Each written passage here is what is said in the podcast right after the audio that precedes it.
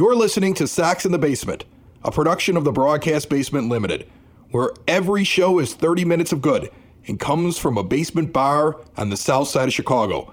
Pull up a stool, pour a cold one, and join us right now for Sax in the Basement. Heard everywhere podcasts can be found, and always at saxinthebasement.com. Sax in the Basement brought to you proudly by Family Waterproofing Solutions. The phone number is right there on the logo, or go to FAMWS.com. Remember, you get money off if you mention us. We're talking sump pumps, we're talking window wells, we're talking foundation issues. They have a ton of things they deal with. Seepage, you got water coming into the basement. You have any issue at all, or you're worried you might have one brewing, get them out there for a free estimate. Tell them that we sent you and get it taken care of before it is too late. You're listening to Sax in the Basement, for fans, by fans, 30 minutes of sax. My name is Chris. His name is Ed. We're sitting here at a 9-foot homemade oak bar in my basement on the south side of Chicago, and I want to say right off the bat, Ed, that I'm pissed off. Why now? I was in the car driving over here. I had to run out and get some errands done, and got over here a few minutes before you got here. And it's Tuesday afternoon, and 2 o'clock in the afternoon, or a couple minutes after that, and I'm flipping around on the AM radio dials, and I listen to the flagship station of the Chicago White Sox, ESPN 1000, and their afternoon guys, Waddle and Sylvie. And I listen to Sylvie go into this big, long explanation that the White Sox are not the story of Chicago sports. In fact, not only are the White Sox not the story of Chicago sports right now, but it's the Cubs. It's obvious it's the Cubs. And then after the Cubs don't become the story of Chicago, it'll be all about the brand new quarterback for the Chicago Bears. And possibly, if he is not a story in October and the Cubs are not in the postseason, only then would the White Sox be important in Chicago. And then his partner, and you back me up on this, my friend, because you and I, way back in the day, 20 years ago, we're both in radio together, you know, bouncing around the country doing that. When we were young, we were in our 20s, we were hip, we were happening, we're listening to grunge. And we knew that when you were putting together a show, one of the things you would do, one of the tricks you would do is, even if you both agreed on something, in the pre-show meeting, somebody would say, well, I don't feel that strongly about it, so I'll take the other side so we can have an argument. Right. But not in this case. Not in this case. Waddle immediately goes, you're right. And at that moment, I realized why tens of thousands of people downloaded a podcast last month and listened to Sax in the Basement, where two friends sit at a bar and talk about the White Sox. That is why, if you go and you search White Sox podcast in general, you see an abundance of them that not only exist, but are successful. Why? Because this town doesn't care about this team. The media bias is real. What Liam Hendricks said over the weekend is real, and it will never, ever matter. The ESPN has forgotten about the White Sox winning the World Series more times than any of us can remember over the years. And now their flagship station that carries White Sox games is in the middle of the afternoon drive telling you that the Cubs are a better story, that the Cubs are more important, that the Cubs are more relevant. And it's ridiculous. We're talking about a White Sox team that is doing everything they're doing right now more solidly in first place than the Cubs. Solidly in first place, to the point where they could lose 3 out of 4 to the Cleveland Indians and still be solidly in first place. And they're doing it with a replacement level outfield, massive injuries, a polarizing manager, all kinds of just craziness going around the team. And they're pulling it all together with multiple rookies in their lineup. But that isn't a story, of course, because the blue pinstripes up north in that garbage stadium with garbage fans that don't know anything about baseball, they're locked right into Chicago media. All these media personalities that you listen to in Chicago that will only root for the White Sox and talk about the White Sox as long as the Cubbies aren't anywhere near being in it. But the moment they are, they just forget you. And that's why two guys can sit at a bar and have this massive podcast that all these White Sox fans listen to. You want to know why? Because nobody else talks about this team. And that's insulting. It's insulting. Remember this right now. Remember this when we're winning and these guys are trying to tell you how they were with the Sox the whole way. Remember this when it's like August and September and Aloy and Robert are back. And these guys are sitting there and they want to talk Sox with you, Sox fans. Okay, because they're carpetbaggers. The entirety of Chicago sports media is nothing but a bunch of Northside carpetbaggers that bring up the White Sox only when it is convenient. And the moment the Cubs go on a little winning streak and peak in the first place in our division, just dismiss the White Sox because the Cubs are clearly the story. That's on the White Sox flagship radio station today. I mean, I laughed at Liam Hendricks' comments, Ed. I was like, come on, that's just, more Sox angst. But we spend so much time fighting with each other over whether or not we all like La Russa or whether or not we like the batting order. It's about time we all turn around and started sticking our middle fingers up to the rest of this city that ignores this team. And it blew my mind today, and I'm pissed.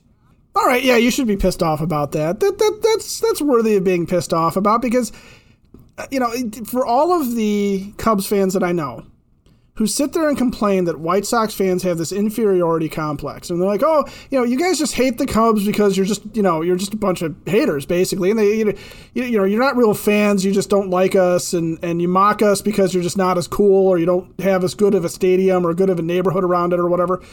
That all of that is crap, right? That's never been the reason, really, why Sox fans, at least modern generation Sox fans, have that angst and have that inferiority complex. It's for reasons exactly like what you just said. It is the Cubs get all of this love from Chicago media.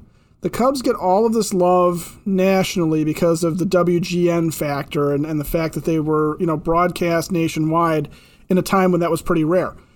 And it's fine. Be a Cubs fan. That's fine. Go ahead and be a Cubs fan.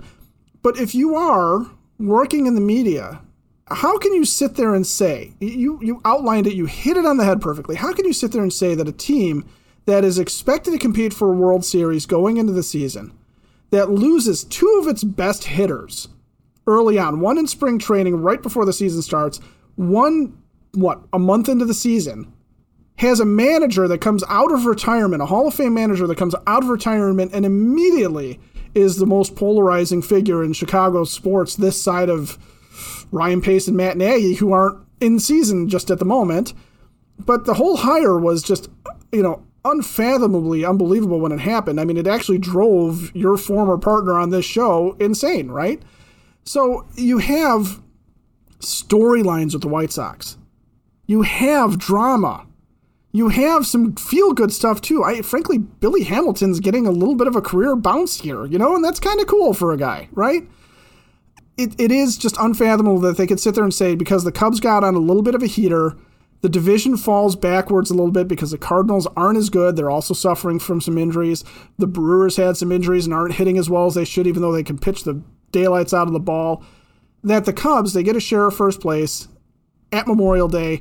That's the story. That's what's going to dominate Chicago sports until Justin Fields shows up in a preseason game for the Bears. And I will grant you that absolutely when the Bears season starts, White Sox, Cubs to a certain degree, certainly the Blackhawks or Bulls, anything that's going to happen, the Bears dominate this town from a sports standpoint when they're in season. That is not the issue. But to sit there and say, as a Sox fan, that I have to listen to ESPN 1000, I got to be listening to the station that works for the company, this grand sports company, that has, on multiple occasions, like you said, forgotten the White Sox won the 2005 World Series, forgotten the fact that, they ran through the playoffs in a historic fashion. And I got to sit there and listen to these guys sit there and badmouth the team on the station that I am trying to give allegiance to over the Score, for example, because the Score is the Cubs station. They're both Cubs stations now, if that's the case. If your afternoon drive on your flagship station starts off with telling you that the other team is more important with no other basis for just because they're the Cubbies. Just because they're the Cubbies. It's so cute. They're the Cubbies. And then, of course, it'd be the Bears. And then maybe we get to the White Sox. It's insulting. I mean, you know what? Let's just state a simple truth here. I'm really, really sick of that commercial where it's like the Sox fan family is buying something for the Cub fan family. And then the Cub fan family buys something for the White Sox family with their credit card or their bank card or whatever it is like that. And at the end, the Cubs fan guy gets the last word like, well, it was 2005. You know what I want the White Sox guy to do? I want him to turn around and say, yeah, and we won 8 straight. And we went 11-1 in the postseason, which only one other team ever did it, which was the 1999 Yankees. And we swept in the World Series, and you were a bad bounce away from not even getting one and still being in 100-plus years of just never winning one. But this is what gets under the skin of White Sox fans. And it's not something we have really talked about very much on this show because I've always just ignored it. But I'm in the car today with a first-place team listening to the flagship station's afternoon drive show. Tell me that they're not important. And it just boggles the mind to me. The White Sox are not important. The other team is more important. It should aggravate each and every one of you listening to the show. I don't want to spend 30 minutes yelling about it, but it should just aggravate you. You know what it is? It's us against the world. And I would rather have it no other way. It is us against the world. And as White Sox fans, that's what you want. As far as I'm concerned, the first person that walks up to me after we win this World Series and says, well, I'm a Cub fan, but I was rooting for you, I'm going to be like, too bad, big guy. You get no credit for this. Walk your butt right out of here. I don't want any of you bandwagoners. I don't want any of you bandwagoners that are on the microphone that do this constantly to this team. I don't want any of you bandwagoners all of a sudden jumping around, smiling, talking about it. It'll be a real shame when after the World Series is over, all these Cub fans will get all these interviews with all these World Championship White Sox players, but all these podcasters and fans, not just us, everybody in the spectrum that covers this team better and more than these fair-weather Cub fans who pretend to be White Sox fans on Chicago media. It's a joke. It makes me sick, makes me angry. I don't want to talk about it anymore. I just know this. I'm not flipping on your radio station anymore. You might flip off the radio station. Trust me, I flipped off. You know how angry you have to be driving in a car and swear at a radio and then put your middle finger up to it? Like you feel stupid afterwards, but you're just so angry. I do know because I was your program director briefly.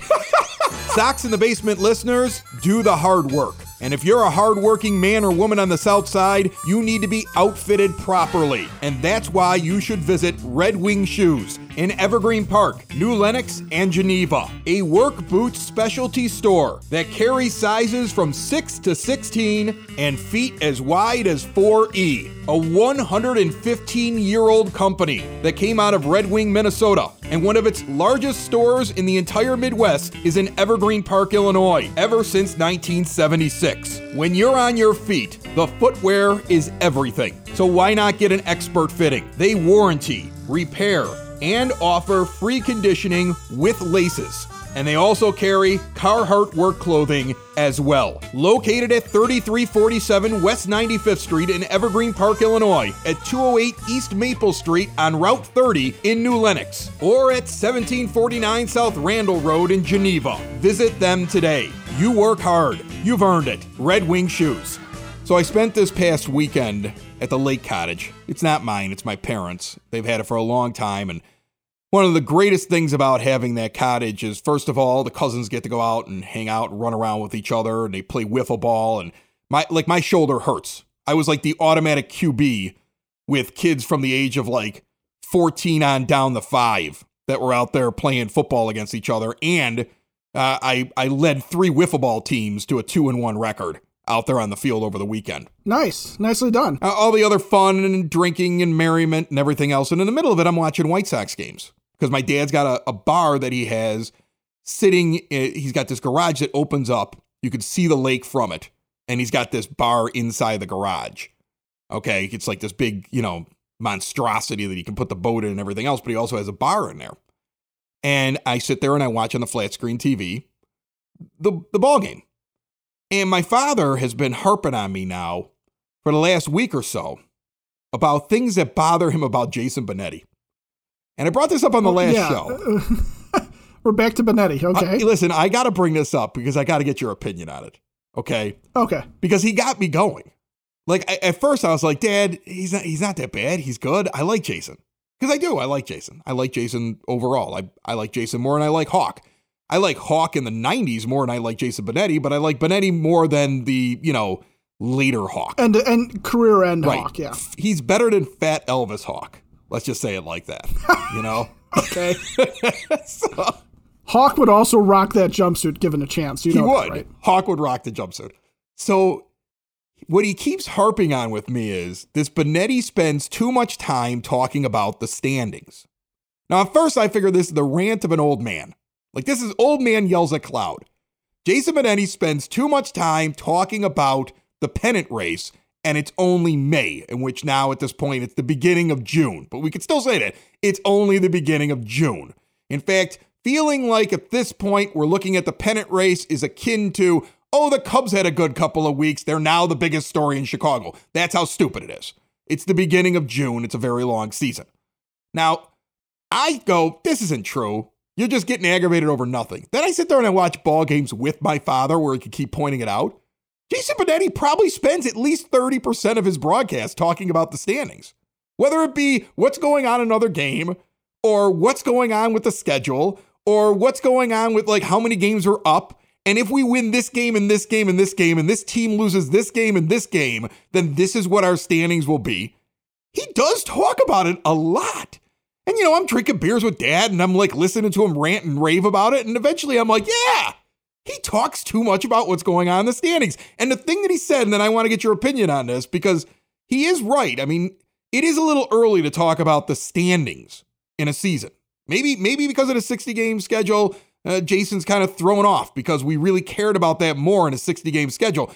But at the end of the series, the last game against the Orioles, and the White Sox have now swept the Orioles, and they've won a bunch of games that week. What he probably should have said right at the end of the game was that the White Sox are now 12 games over 500 at that point, after dropping to being 7 games over 500 after being swept last weekend by the Yankees, right? He would have said that more eloquently to me. But that's probably what you would point out there. We've had a really good week, and talk about us. Instead, what he did is he said, now with that win, the White Sox could, because the Indians had a doubleheader, could be 4.5 up by the end of the day. He basically gave the Indians 2 losses that hadn't happened yet. and then starts calculating like the magic number, and it's Memorial Day weekend. Like, he might be getting a little ahead of himself talking about the standings so much during the broadcast. So I want to get this out of the way because it's driving Dad nuts. Is Dad crazy? Am I crazy for following him? Or is there something that holds merit here in this? No. You know, when he's talking about what's going on with the Indians or what's going on in other games, especially in the division, I feel like that is part of being a baseball broadcaster and letting your fans know how the other teams are doing, because even though conceivably all of us could be sitting here and have our phone on monitoring other games while you're watching the Sox game, things like that, that's one thing. You know, I don't mind hearing that, you know, the Twins are getting shelled, or that, you know, Shane Bieber's got 10 strikeouts but has given up 4 runs or something like that. That's great news. You know, that's good. It's filling some time on the screen. But yeah, getting to the end of the game and going, hey, at the end of the day, we could be up 4.5. Well, yeah, you know what? That's fantastic. And, you know, at the end of September, we could be up 4.5. Good. That means the magic number is probably getting down to 0. But if the magic number is still, say, in the 80s, no, it's, you know, we're not. I'm waiting for him to start calculating the magic number. Like, like, he really is into it. And I don't know if it's a byproduct of last year and the 60-game season. Yeah, it could be. Right. But that and the fact that when he's on the road, when the team is on the road, and now they weren't on the road over the weekend, but I noticed it right away in the first broadcast of the doubleheader against the Indians. And I've noticed it throughout the entire series. You know, when the team is on the road and they're not there, that's also a very difficult thing to do. He's just watching it on TV and doesn't get the angle all the time. Like the play where Anderson is trying to get Collins home and he's in the rundown and then he's yelling to Collins, and you could tell they had no idea where Collins was on the base path until after the camera showed him across home plate. And that's a disadvantage, and they really need to get back out there. And at this point, with the way that the numbers have fallen and what I saw on Memorial Day weekend, I think a lot of us saw wherever we were at, like at this point, you're starting to wonder, when are we going to start letting these guys go back out on the road? Because it would make their lives easier. But that's a completely different conversation to have. But I think maybe some of it is a byproduct of that. I'm trying to give him the benefit of the doubt because you know what? Dad had me going, man. He was like, listen to this. Like every inning, he would talk about the standings. And Dad was like, you see, he's doing it again. Like he was keeping a tote board in the bar, which was funny as I was drinking. And I was like watching the game. I'm like, wow, you could actually have a drinking game. Like every time Benetti brings up what happened in another game and updates the standings or what they would be, drink. You'd be blitzed by the end of the game. That's what I'm noticing. All right, next game, I know what I'm doing. You could maybe play a drinking game at Cork and Carry at the Park. Remember, Cork and Carry at the Park at 33rd and Princeton is the place to be before, during, and after White Sox games. When they're on the road, get over there. You know, I mean, what the heck? Go watch the game with other White Sox fans before the game and after the game. I'm going to tell you something right now. I still don't feel like the food options in the ballpark have come back to their full, power. They're not the full strength right now. There's just some things that are lacking because the team didn't know what was going to happen, The team didn't know, how everything was going to go down. Meanwhile, they have this award-winning burger menu. They have all kinds of great ballpark food. You got to get over to Cork and Carry at the Park. They've got an extensive tap that is filled with different craft beers and your regular favorites that you probably were able to get 20, 30 years ago. They've got a full liquor bar. They got indoor, outdoor seating. And they're White Sox fans, and they're right there in the shadow of the ballpark. 33rd and Princeton. Get more information. Look at the menu. Find out all about renting the place out for White Sox watch parties at corkandcarryatthepark.com. I want to get back out there soon, Ed. I'm telling you, I had so much fun on opening weekend out there.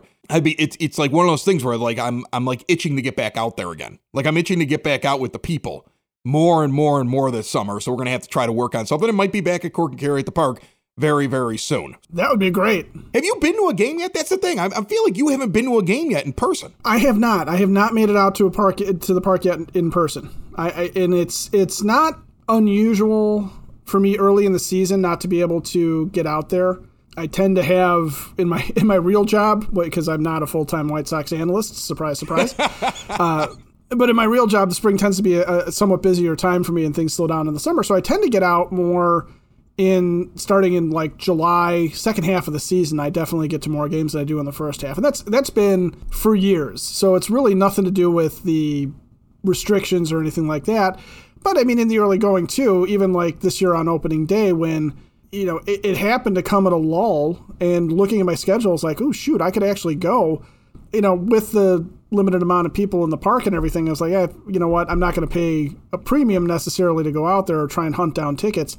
But I have been more so this year, and I think it's because I haven't now been since 2019. I am really, really itching to get out there. All right, well, you and I are going soon. We're going to just get some tickets and go. I'm going to take you. We're going to walk you around. We're going to make sure those that have not met you yet get to meet you from Sax in the Basement. There are some things that I want to ask you, my friend. I want to get your gut reaction instantaneously on these hot-button issues that I have noticed people debating on social media and talking about with the White Sox. I want Ed's take right now, and then, of course, I'm going to give mine, and if you're wrong, I'm going to tell you you're wrong. And if you're wrong, I'll tell you you're wrong, and then you'll tell me that you're right louder than I told you you were wrong. Right, and then we'll just start screaming at each other. That's a show right there. All right.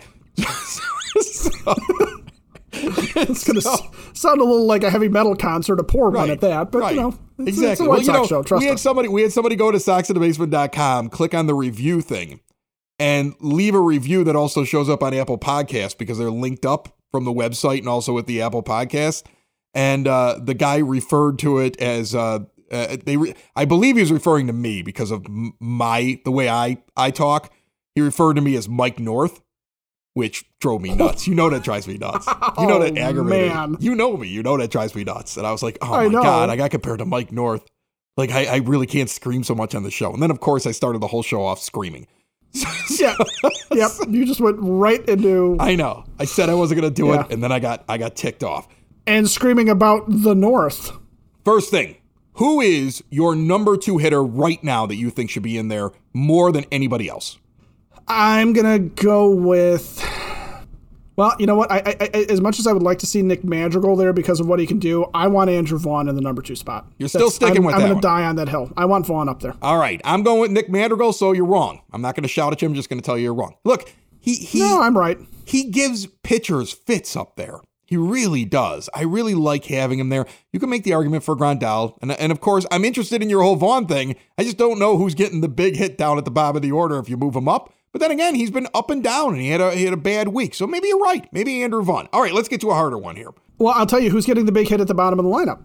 Who? Nick Madrigal. Who is the best starting pitcher on this staff right now, who you would hand the ball to game one of the World Series if it was tomorrow? Lance Lynn.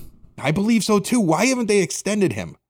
Like, do you think, like I've seen some people having these conversations, like if you could pick either Rodon or Lynn to extend, who would it be? And I like Carlos Rodon. He came from this organization. I think he's really good, but I look at a guy like Lance Lynn and I go, that's the man, you know? I mean, Rodon will still have his moments where, like, you know, he gets a little out of whack or he gets into trouble and maybe a run gets across. Lynn is like that guy that just, he refuses to die. You find a pitcher like that, you hold on to him. I don't care what his age is. Like, that guy is on your team. You find a guy that talks trash in the media, that comes off the mound screaming at the opposing team and dropping F-bombs. Not just the F-bombs, but a good, like, good adjectives with the F-bombs, too. There was the one wonderful that came off the mound in his last start. And I mean, I watched the whole thing in slow motion, like what he was saying. And I was like, that makes me cringe. Like, that was, like, yeah. What a combination of curse words. I looked around to make sure my kids weren't around to see that one. It's like looking at something naughty on your phone, but it was just Lance Lynn swearing at batters. Like, I don't know. There's just something about him that I'm like, you look at a guy like that and you go, that guy should be on my team. And you're going to sign him and you're going to hold on to him. You know, and maybe it's not either or. Like, that's the other thing I'd like to kind of throw out there to people. Maybe it's not either or. Maybe if they both do really well, you extend them both and you find somebody that still wants Dallas Keuchel. You don't have to keep him for 4 years, do you? No, and there will be a market for Dallas Keuchel because there's a market for pitching. There's always going to be a market for Dallas Keuchel. The other thing, too, and I don't like being the harbinger of doom or anything like that, but it is going to get really difficult to extend Lucas Giolito at some point. It is. But you know what? By the time the Giolito runs out, Lynn will be so old that he won't matter either. That's probably true. But if you're looking at extending Rodon and Lynn, extending Rodon is a thought process behind what happens if we lose Giolito. Well, yeah, I understand that, but you're not going to move from Giolito. Like, that's the thing. Like, I'm not interested in getting prospects for Giolito because I don't think I could sign him or anything like that. And I still want to believe that they're going to be able to work something out with him. But yeah, in a couple of years, there's a possibility. There's no reason why you can't have six good starters on your team. And so if you want to be a competitive team, you should have those six good starters. I'm not sure if Garrett Crochet is really the sixth starter next year. I don't know if it's Jimmy Lambert. You have a lot of pitchers. Jimmy Lambert looked fairly okay in his start this weekend. You know, I mean, you have a lot of pitching. But all of that aside, I don't care how much pitching you have. The level of pitcher that Lance Lynn is right now, you don't have five of those. You don't have five of those guys. So that guy's got to be, like, he's a higher tier of pitcher than the majority of your staff. He is Mark Buehrle in terms of mentality, going back to the 2005 Sox. He is Mark Burley's mentality, but with way more arm talent. Yeah, with CeCe Sabathia's anger. And you don't let that guy go. And Andrew Dice Clay's vocabulary. We talked to that Rangers podcast, like, when we signed him. And right away, the guy covers the team. He's an actual beat writer for the Rangers. And he was sitting there and he was like, it's been no secret that he doesn't like moving around. He wants to find one place to stay for the rest of his career. I don't think he's going to cost a lot. I don't think it's going to be hard to extend him. Maybe the White Sox are like, we know that too, so why rush? Maybe he's the kind of guy that they're like, hey, we can get him in August. You know, we can get him later on in the whole thing. We can get him after the year's over. Maybe there's been actual discussions back and forth. I was about to say, nothing precludes that there's been discussions, you know, and that they haven't had the start of this conversation and said, okay, Lance, you know, we're going to extend you. And he might have just said, talk to me after the season. It's fine. Right. He might have sworn when he said it because he swears a lot. Yeah, I'm censoring it. So, I mean, if you want to edit this down, you know, hey, Rick, talk to me after the bleep, bleep, bleep, bleep, bleep, bleep, bleep, bleep, bleep season, you bleep. It's just a series of swears, and then somebody has to translate it. That's how Lance Lynn communicates. in the dugout. Like somebody else walks along next to him, and after he just unleashes like a tirade of curse words and walks away, somebody else has to translate it as the translator walks up. We competed very well today, and I was a little unhappy with how the fifth inning went, but I was glad I was able to overcome it and get us a win. Oh, so he's happy? Yeah, he's happy. Yeah. Oh, okay. Yeah, I couldn't tell. Happy. Right. It's like the entirety of the German language, and like even when they say "I love you," it's like "Ich liebe dich." You're like, oh my gosh, what does that mean? It's "I love you." Like that's what Lance Lynn's swearing's like. Most of the song "Du hast" is about rainbows and puppy dogs.